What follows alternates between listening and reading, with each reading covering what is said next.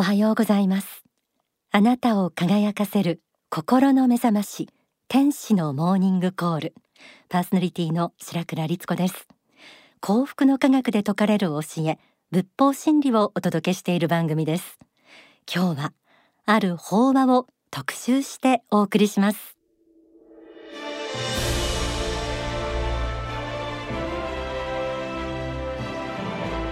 宇宙の創生人類の創造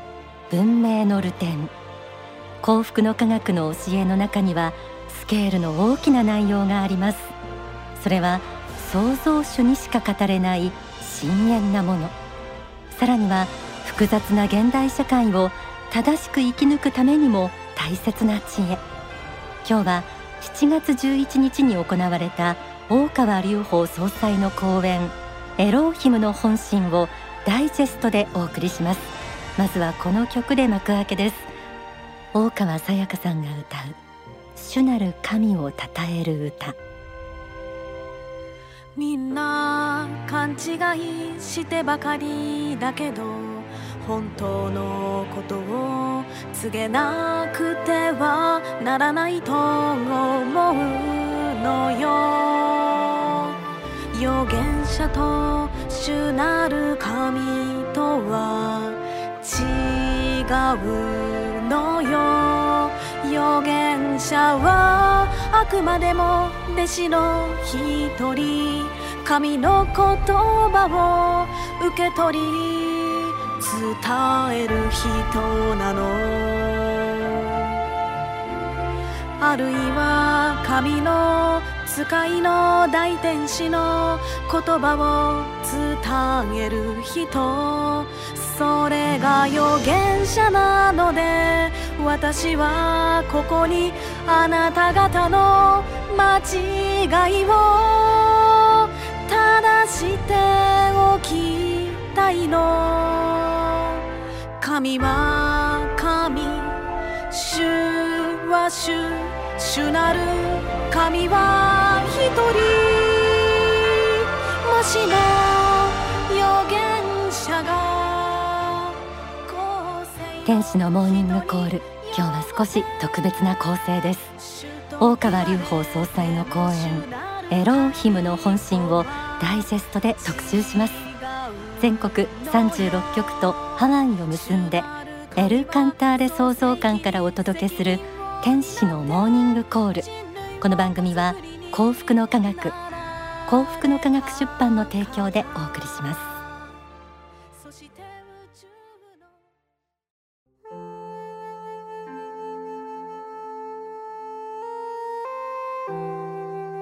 天使のモーニングコール。番組でいつもお伝えしている幸福の科学の教えには霊的世界の真実や心の秘密また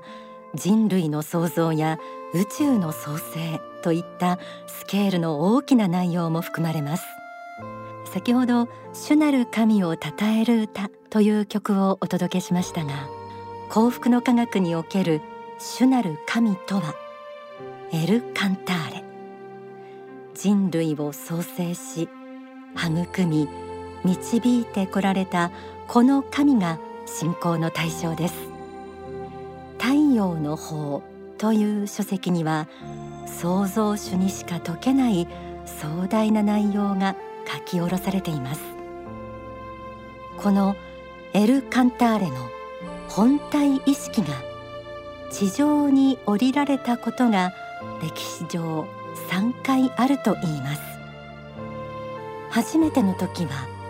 今から3億年以上前。アルファという名で。2度目は1億5,000万年ほど前エローヒムという名で地球に下生。人類に善悪の違いを説いたとされています。そして現在そう大川隆法という名で法を説き続けています。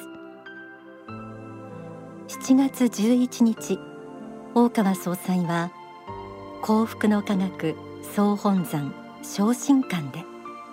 エローヒムの本心と題して説法を行いました。英語でのタイトルは Now Here Elohim is Thinking About 今日はこの法話をダイジェストでお届けします。エローヒム。エル・カンターレが本体意識として二度目に地上に生まれたとされる神の名前。今年10月映画宇宙の方パート2エローヒム編が公開されます。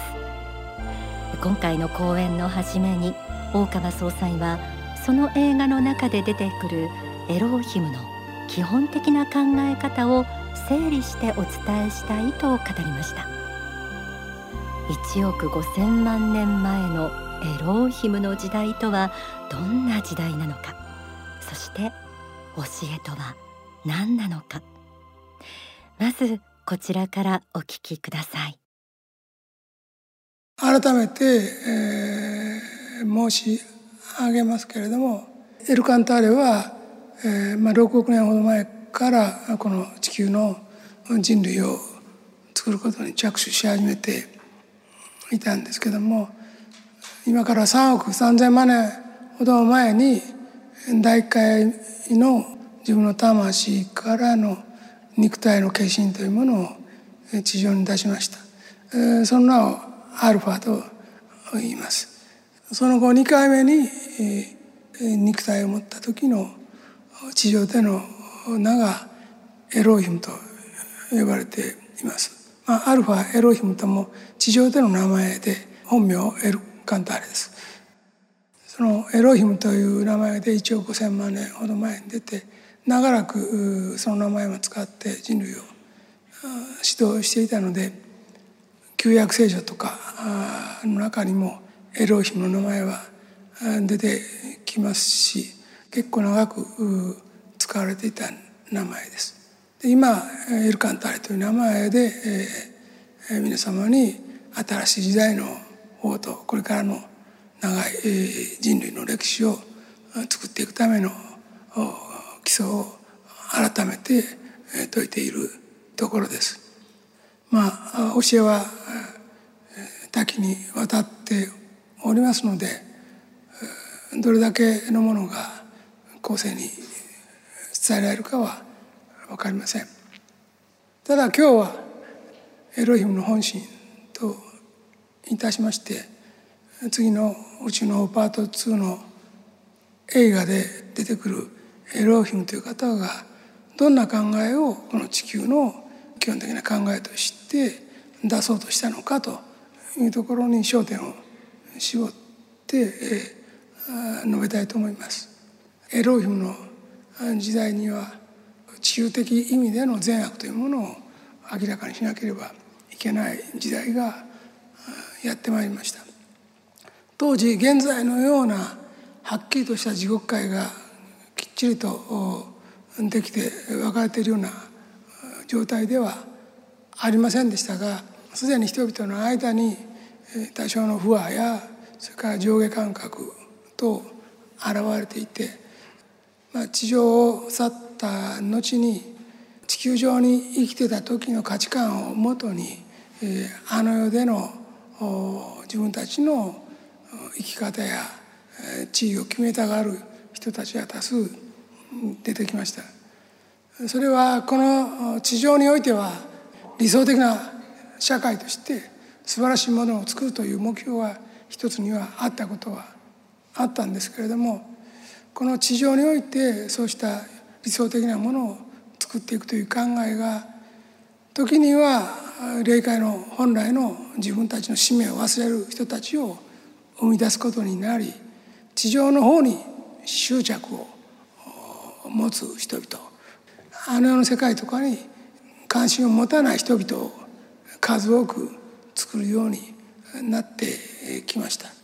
これが次第に本格的に地獄ができ始める前のことですね。このように生活していると何が善で何が悪かということがそれほど明確にわからないことが多いんです。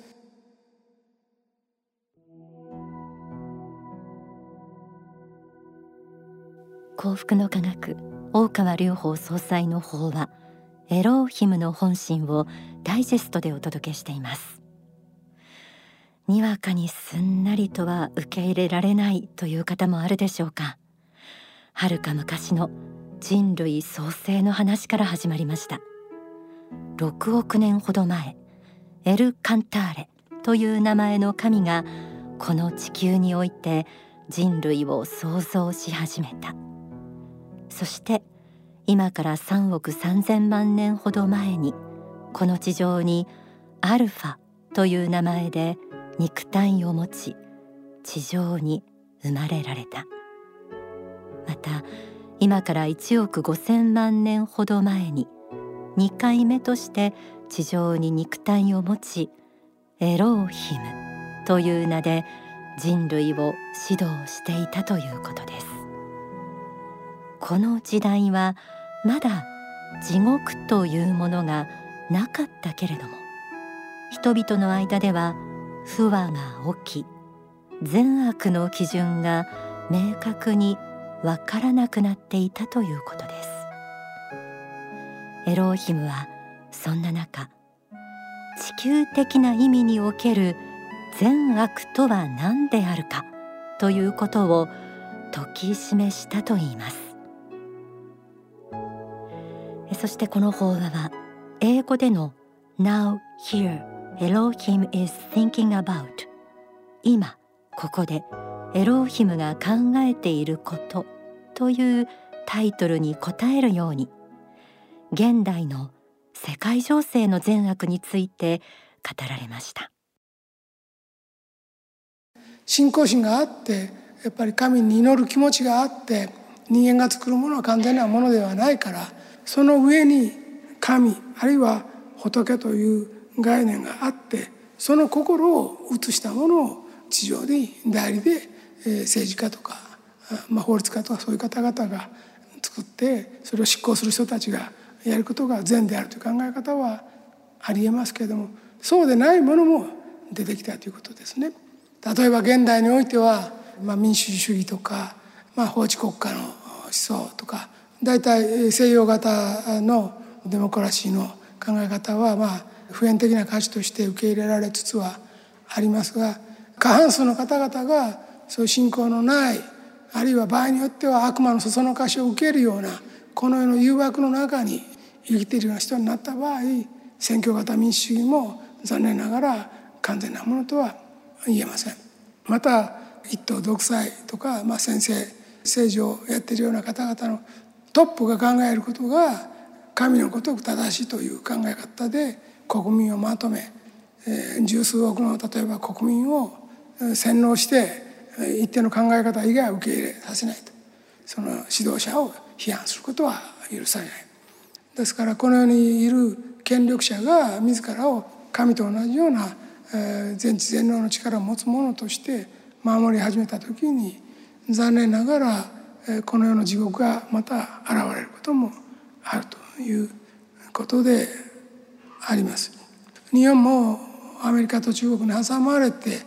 えー、少し全体主義的な傾向が出てきているように思います。為政者たちは鶴の一声で国民の権利を抑圧できることを覚えてしまいましたここ12年でね。まあある程度常識の範囲内で受け入れるべきものは受け入れるけれどもそれが簡単に常態化して、えー、すぐにどうにでもなるということになったらやっぱり抵抗すべきですよね。まあ、従順であることは日本国民の美徳ではあるけれどもおかしいと思ったら言うべきことは言わなきゃいけないと思いますよ。気をつけないと補助金をいっぱいまいてごまかしてはいるけれどもこれから先に来るものは大きな不況とかあるいは特定の産業等のまあ悲劇等が出てくる可能性はあると思います。当座はしのげても最終的にはしのげない。可能性もあると思います。それと一番怖いのは人間が人間を嫌いになること、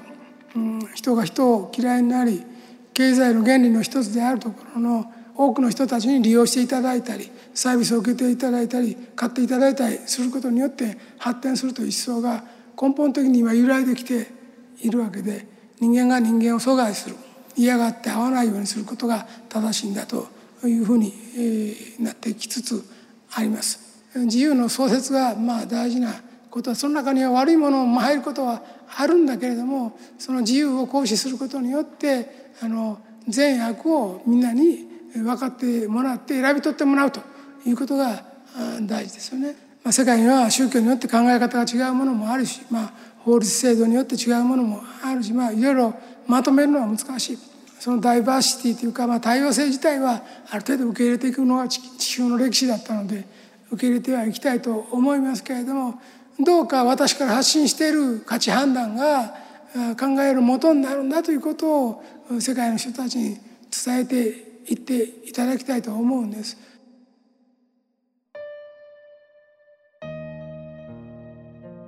現代の世界情勢についての善悪神や仏に祈りを捧げる気持ちを持つ者が神仏の心と照らし合わせて善悪を判断できればよいものだが昨今はそうではないものが出てきたという指摘がありました。過半数が信仰のない人あるいは過半数が悪魔のそそのかしを受けるようなこの世の誘惑の中に生きている人になった場合の選挙型民主主義。神の心から離れて人々を抑圧していく一党独裁のような国家。これらは神の御心から離れることでありこの世の地獄が現れることもあるということでした。コロナ禍の日本においても国の為政者が鶴の一声で国民の権利を抑圧できることを覚えたため全体主義傾向が出てきたという警告もありました。おかしいことはおかしいと言える勇気も必要でしょう。法話はこの他にも企業の利益のために対極的な視点で善悪を間違う危険性や AI 全体主義監視資本主義言論統制などの危険性も具体例を出しながら現代の善悪について語られました。法はエローヒムの本心。最後は現代の人々へのメッセージが投げかけられます。まず信仰心を持ってください。神の言葉を聞いてください。長い人類の英知を無視しないでください。その中で科学や物質的な繁栄もあっても良いと思いますがこれは最終的な人間の住みかではありません。あくまでも魂のトレーニングの場所です。それを忘れずにどうか多様な価値観の中で正しいものを選び取っていくそういう知恵を磨く修行の場としてこの地上が長らく長く使っていけるように維持することも私たちの仕事だと思います。そしてどうか幸福の科学を発信する情報の中で今行われている政治やあるいは経済やあるいはマスコミの仕事の中に、えー、間違っていると思うものがあったら一石を投じる意見を言うやっぱおかしいというものはおかしいという一言を言っていただきたいと思います。戦いはまだ続くでしょう。しかしながらあの乗り越えていかねばならないと思っています。信仰があるものは守るということを基本にして私は戦い続けていきたいと思います。どうか皆さんあのまあ明日病気の問題もある種の唯物論でもあることは事実であるのでそれに負けきらないでやっぱり精神的に強くならなければいけないことがあるということを伝えてえください、本当にお願いします。地球人類が今80億人近い人口になろうとしている中で半分以上の人たち過半数が間違った思想要するに信仰を持たない世界を作ろうとしているならこれに対する反作用が始まりますのでどうかその前に、え人類の考え方を変えていきたいと思っています。それが私は救世主の仕事だと考えています。今回は仕事が重い、世界の国の数がかなり多く広いです。またこんなウイルスがいっぱい流行っている時代では自由に動けない、時代です。しかしどんなことがあっても思想はその中を貫いて広がっていくべきだと思っています。どうか信仰心を中心に人生とそれから自分たちの仕事を組み立てていってください。そして人間としての正しい生き方を一人でも多くの人に伝えてください。ありがとうございました。天使のモーニングコール。今日は7月11日に行われた大川隆法総裁のご生誕祭での法話。エローヒムの本心をダイジェストでお届けしました、えー、この法話実は全編で52分あります。すべてを聞きたいという方はお近くの幸福の科学の支部あるいは商社へお気軽にお問い合わせください。高次元の世界から直接光が下ろされたようなそんな空気とバイブレーションも感じていただけたら幸いです。